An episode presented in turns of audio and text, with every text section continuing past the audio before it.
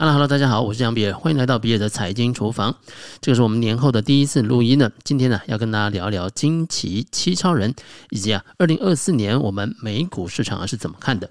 好，首先呢，我们来回顾一下二零二三年整个美国股市的表现。道琼工业指数年度的报酬率是十三点七个百分点。那截至啊上个礼拜二月十六号为止呢，年初至今二零二四年的涨幅啊是二点四九个百分点。而 S&P 五百啊，它全年的这个报酬率是二十四点二三个百分点。而年初至今呢，二零二四年呢，它的涨幅是四点九四个百分点，而纳斯达克指数啊，二零二三年全年的报酬率是四十三点四二个百分点，这涨幅相当惊人的。那年初至今呢，这个涨幅是五点零九个百分点，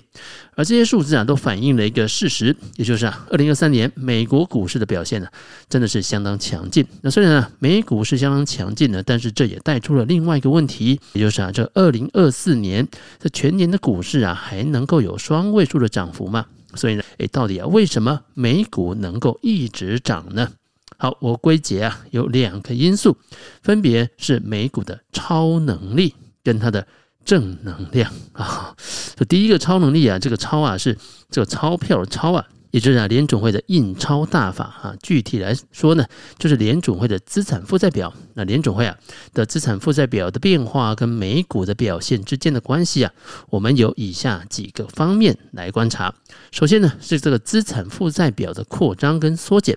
当联总会啊购买更多的资产啊，譬如说呢，美国国债或者是抵押贷款的这个 MBS 的时候呢，那这个资产负债表就会扩张啊，这通常啊都会被认为是一种宽松的货币政策，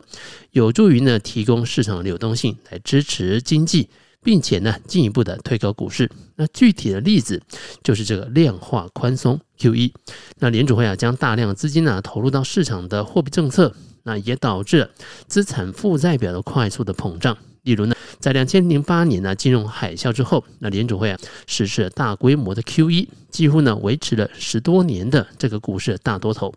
那相反呢，当这个联准会开始卖出资产啊，它的资产负债表就会缩减。这通常啊都会被认为是一个紧缩的货币政策。可能会导致啊股市下跌，譬如说呢，联总会啊在这个债券到期之后啊，就不再继续的购买新债，来减少呢它持有的这个部位啊，跟它其他的这些资产来缩减它的资产负债表的规模啊，这个啊就是联总会啊一种紧缩的货币政策，而这资产负债表的膨胀跟收缩跟股市啊有什么关系呢？美股啊，自从这个两千零八年金融海啸之后呢，因为这个量化宽松政策啊，几乎是维持了十多年的一个大多头。那这个走势跟联总会资产负债表的扩张的走势呈现了一个惊人的正相关。然而呢，为了抑制这个高通膨啊，二零二二年开始啊，联储会开始进行升息，同时呢，还持续的缩减资产负债表，这就造成了二零二二年的全年呢，S M P 五百啊下跌超过百分之二十，也终结了这前面几年的牛市，转而呢，让美股啊进入熊市了。而这个展望二零二四年呢，尽管呢联准会已经暂停升息，但是啊，另外一个管道啊，它还在不动声色的来缩减这个货币，也就是啊，它依然呢是每个月来减持八百亿美元的债券的步调。到目前为止啊，它已经缩减了七点七兆美元以及其他资产的部位。最新的 FOMC 十二月份的这个货币政策的会议记录显示啊，联准会对于降息依然感到一些迟疑，同时啊，并没有完全排除继续升息的可能性。不过呢，FOMC 的会议记录也显示啊，官员们已经开始讨论放缓，并且呢，要停止缩表的这个议题了。摩根大通啊，对于联总会停止缩表呢，给出一个时间表，那认为呢，一月份会开始有讨论，三月份会宣布，那四月份呢，会开始正式的停止这个缩表了。摩根大通认为呢，四月份开始停止缩表之后呢，联总会每个月美国国债缩减的规模上限呢，从目前的六百亿美元会下降到三百亿美元，并且呢，会正式的在十一月份呢停止缩表。先前呢，这个下跌啊，可以说是反映了缩表跟升息的双重的效应，而紧接着二零二四年有降息跟停止缩表，则会给美股市场啊带来更多的资金效应。那这是啊第一个超能力，钞票钞。那第二个超能力啊，同样是钞票超，就是美国政府啊发债的能力了。美国财政部啊，在一月十二号公布的数据显示呢，这二零二四财年的前面四个月，它的预算赤字啊，已经达到了五千三百二十亿的美元，相较于去年同期啊，是增加了百分之十六。那这段时间的利息成本呢，达到了三千五百七十亿的美元啊，跟二零二三年同期相比啊，是大幅的成长了三十七个百分点，显示出啊，它的偿债成本的攀高，导致啊，美国预算赤字啊。持续的扩大，同时啊，在一月三十一号啊，美国财政部也公布了季度再融资的方案，显示啊，第三次的继续的提高了偿债的季度的发行的规模。那未来啊，一个季度的偿债拍卖的规模呢，将会达到历史的新高。美国财政部啊，在这个声明当中也表示啊，复习的这个美国公债的融资规模将会保持跟十一月份呢相同的成长速度。那这也就表示呢，这两年期啊跟五年期的发债规模呢将会创下历史新高的。到了四月份呢、五年期的美国国债的拍卖金额呢，预计将会达到七百亿美元，跟去年同期相比啊，这个增加的幅度是六十三个百分点，也刷新了两年期以上的债券拍卖的规模的记录。而这个美国的债务惊人呢，长期看呢是一定会有问题的，但是短期上面看呢，美国政府的债务啊，从来就不需要真的去偿还呐。它只是不断的在借新还旧，而且呢，美国政府啊总是可以自己印出美元来偿还它的美元债务。那这个逻辑呢，跟欧洲五国啊，或者是像阿根廷啊这种没有货币主权的国家呢，是完全不同的。而政府的赤字啊，最后呢都变成了民间消费或者是政府支出，这个啊也就刺激了经济成长。所以呢，这有一种啊中国人说的哈叫藏富于民的这个味道在。因此呢，这个美国经济啊依然可以持续成长，而股市啊在二零二三年啊也还是水涨船高的。而这个两个正能量是什么呢？那第一个正能量啊是政治的正啊，这个正能量啊指的就是美国总统的选举。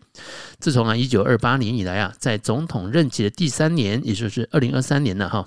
那标准普尔五百指数正报酬几率啊是百分之七十八，那平均的报酬率呢达到十三点五个百分点。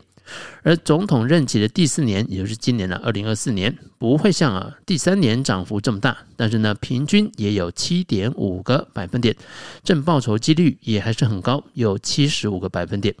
尤其啊这一次的这个选举啊，非常有可能是呢拜登跟川普的二次对决啊。在过去的经验里面呢，争取连任的总统啊，也会对于股市有正面的效果。美国银行指出呢，虽然从历史上面看呢、这个总统，呃，股市啊，在总统任期的第四年上涨几率是七十五趴啊，这种走势呢，其实还是有相当不稳定的，而且呢，预计呢要到今年的下半年才会看得比较明显啊。标普五百指数啊，在总统任期的第四年的平均的月的报酬率显示呢，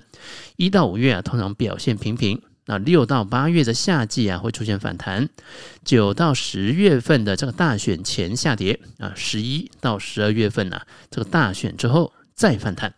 此外啊，事实上啊，美股历来呢也被认为是可以预测大选结果的一个重要指标。那数据显示啊，如果标普五百指数啊在大选年的八到十月是上涨的，那么现任总统啊将会获得连任。那如果呢是收跌的，这个竞争对手啊就会入主白宫了。那第二个正能量啊，是来自于这个获利的正成长。S M P 的五百的这个本益比啊，目前看起来有点高，现在是二十一倍。但是相比于二零二零年疫情之后的这个数字二十四倍，那现在的数字啊，相对来说是令人更加放心的。那其中啊，可能很多会跟我们待会会聊到的这个七巨头有关。那等等啊，我们后面聊。另外一方面呢，我们知道这个股市。它一定啊会跟着这个获利走的，所以啊，到底企业有没有赚钱是更重要的事情。我们可以发现呢、这个二零二二年开始啊，企业的获利啊，美股的企业获利啊是逐季的下跌的。那这个下跌啊，一共延续了六个季度，一直到啊这二零二三年的第二季啊。所以从股市的反应上面看呢、你应该记得，这股市啊是在二零二三年第一季开始出现反弹啊，可见呢这个股市的反应啊是早于这个企业获利的公布。所以呢，我们来看呢，这二零二四年的获利预估，我们呢会在第三季遭遇一个小的获利的一个下跌，但是呢，但是它也是正的了，只是比第二季要稍微啊，成长幅度比较小，但第四季的获利呢会再次上升啊，这基本上啊今年呢股市的走法了，只是呢会提前一季，也就是啊在第二季的时候啊会有一个小的下跌，在第三季的时候呢它会反映第四季的获利啊，再次的这个股市股价再次上涨，所以啊如果你很害怕现在这个美股的价位太高啊，或许呢第二季会有一个好的进场的时机。好，那聊了整个这个美股的大方向之后啊，那接着呢，整个二零二三年市场啊，还有个关注重点，那就是这个七巨头，有人叫它七仙女啊，或者是呢这个惊奇七超人哈、啊。所以许多投资人呢，甚至啊考虑呢，是不是我就压着七档股票就好了，那其他呢都不需要再去观察，不用投资了。好，这个七巨头啊，包含了苹果啊、Alphabet。也就是谷歌的母公司亚马逊、Meta、脸书、微软，还有英伟达以及特斯拉这些股票的表现呢，可以说是相当的优秀啊。在这个 COVID-19 之前的这个七年里面呢，他们总体的年化的复合成长率啊，来到了十五个百分点。而标普五百指数当中的其他四百九十三只呢，它的复合成长率啊，只有两个百分点。那自从二零二零年以来呢，整个这个 Mega Seven 的啊营收每年呢是可以成长十六个百分点。然而呢，在这个后高利率的时代啊，他们还是会是投资人首选吗？不管呢，这个二零二三年的整体市场啊，可以说是充满了这个挑战，但这些股票啊，都还是在二零二三年有很好的表现。这七巨头它净利润呢，成长了三十四个百分点。而这个 S M P 五百当中的其他四百九十三只的净利润呢，只成长了一个百分点，这也就显示了这个投资人呢对 Mega Seven 的信心啊。整个这个 Mega Seven 的本益比啊扩大了百分之三十，而其他公司的这本益比啊只增加了九个百分点。而作为一个整体啊，整个这个 Mega Seven 七巨头的报酬率呢是来到了惊人的七十五个百分点，而标普五百指数的报酬率是二十五个百分点。如果扣除这七只啊，整个这个 S M P 五百、S M P 四百九十三呢，它的涨势啊只有十二个百分点。而这个七巨头啊，对于整个产业的表现呢，也是影响相当明显的啊。如果呢没有这七家公司的话，科技产业的报酬率啊只会剩下十五个百分点，而不是呢原先的百分之五十了。如果扣除这七只呢，通讯服务业啊，它的报酬率只剩下七个百分点啊，也不是啊先前的百分之五十啊。非必须的这个消费产业，它只报酬率就会只剩下六个百分点了。如果含上这七家呢，那它可能还有三十三个百分点。那也就是说呢，这七巨头啊，基本上是统治了整个 S M P 五百了。那进一步来看呢，这个七巨头呢，目前呢占罗素一千成长指数的市值的权重超过将近一半。那标普五百指数啊，则是占了百分之二十八。这个数字呢，可以说是相当惊人，在过去来说啊都没有发生过的。而这么样子巨大的变化，也为基金经理人带来相当大的挑战。二零二三年呢，只有三分之一的美国核心型以及啊成长型的基金表现能够打败大盘啊。作为对比呢，价值型基金的经理人呢，打败大盘的比例啊是有超过六成的。美国股票啊，在这个 MSCI 世界指数当中的权重啊，已经从二零一三年的百分之四十六。上升到百分之六十三，这个历史新高了。所以这样子啊，一个成长的三分之一，主要是由这个 Mega Seven 七巨头的崛起啊所贡献的。因此呢，美国的权重啊，现在呢是美这个世界啊其他权重总和的一点七倍了。我们认为呢，这个指数区域的多元化的减少啊，可能会让资产配置和风险管理的产生了一些长期的影响。尽管呢，这个 Mega Seven 呢，在二零二三年的涨势啊相当惊人，但是啊，我们依然会担心呢，这些股票在未来一年可能会面临一些压力的。首先呢，华尔街预计啊，到了二零二五年，Mega Seven 的营收跟本这个 EPS 啊，将会每年成长啊百分之三十三和百分之十五。然而呢，即使啊考虑到这个 Mega Seven 的相对比较高的报酬率，这个七巨头啊依然是 S M P 五百指数当中啊最贵的股票。按照目前的股价净值比来做估算的，这七巨头要比标普五百指数其他成分股啊贵了大概有百分之六十左右，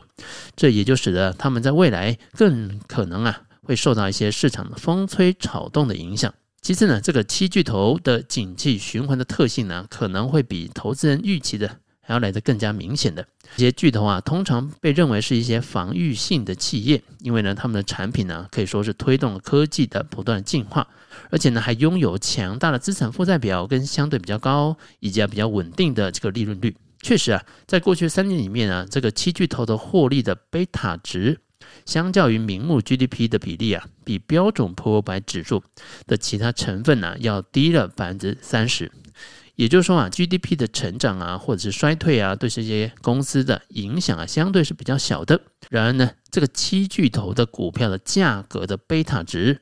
是一点四，要比标准普尔百指数当中的其他股票啊，要高出了百分之五十。也就是说啊，这个七巨头的股票啊，相对的这个价格波动性要比大盘高出许多。这也就是说呢，即使啊，它获利不受景气影响。但是啊，七巨头的价格波动是相当大的。第三个部分是呢，我们认为啊，这七只股票的股价，彼此是高度相关的。这也就表示呢，从投资组合的角度来看呢，作为一个整体持有，他们类似于在这个投资组合当中引入了额外的风险，而不是分散风险。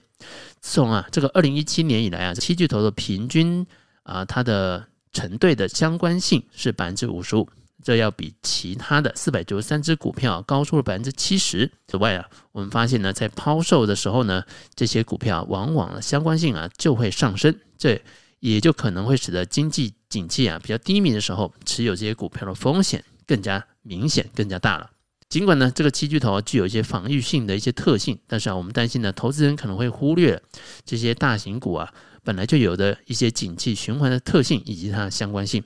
那如果啊，这个七巨头开始失宠，就有可能会进一步的放大我们的投资风险呐。最后呢，虽然整体七巨头的走势啊彼此是高度相关的，但是啊，在二零二四年一开年呢，我们就发现呢，这七巨头的走势已经开始出现一些分化了。那其中呢，有两档标的啊特别引人注意的，分别是这个特斯拉以及啊苹果。二零二四年，特斯拉已经下跌了百分之二十四，而苹果啊也跌了四个百分点。特斯拉受到这个电动车需求下滑的影响啊，相当巨大，而苹果啊也持续在产品创新当中啊挣扎。股神巴菲特的波克夏公司啊，在最新公布的十三 F 的报告当中也显示啊，在上一季，波克夏是首次的减码了苹果公司的股票，总共啊出售了一千万股的苹果的股票，大概是。一个百分点的这个苹果的股份，那目前呢，苹果还是播客下的第一大持股，但是啊，波克下通常卖股啊有一个延续性，那这一点呢，我们需要持续的观察。OK，所以总结一下，二零二四年选股啊，可以说是有三大关键字，第一个呢叫成长，第二个呢是大型，第三个是品质。逻辑是没有改变的。那成长股啊，通常不太受这个景气波动影响。那过去的经验显示呢，他们的获利的成长啊，不太需要依赖经济的扩张。所以呢，在预计呢，这二零二四年经济放缓的情况下，相对是比较适合的。而这个大型股呢，因为还有很大一部分的收入来自于海外，因此啊，在利率下降、美元可能会出现贬值的时候啊，表现可能会更好。在这个通货膨胀和利率啊依然高，而且呢是高于平均的长期的一个平均的水准的时候，那这些获利能力强、资产运用的效率高、定价能力好的这些高品质的企业，仍然有希望可以表现得更加出色。因此啊，与其我们执着在这个七巨头，其实呢分散在一些兼具大型成长以及品质的这些指数上面呢，你可能会有更稳定的一些绩效。好，我们有几个标的啊，可以给各位来做参考。第一个呢是 iShares 的 ESG Advance MSCI US ETF 啊，代号是 USXF。那第二支啊是 JP Morgan 的 US Momentum 的 Factor ETF 啊，代号是 J MOM，。以及啊第三支啊这个 Vanguard Growth ETF 啊，代号是 VUG。好，以上呢就是我们今天呢从啊整个这个美股的大盘的大方向，到进一步来分析七巨头的一些优劣。那最后啊，如果是不直接去购买这七档股票的话，那有没有哪一些啊在二零二四年这个行情里面呢，相对有机会受益的标的可以来提供呢？这个啊就是我们今天给大家的内容了。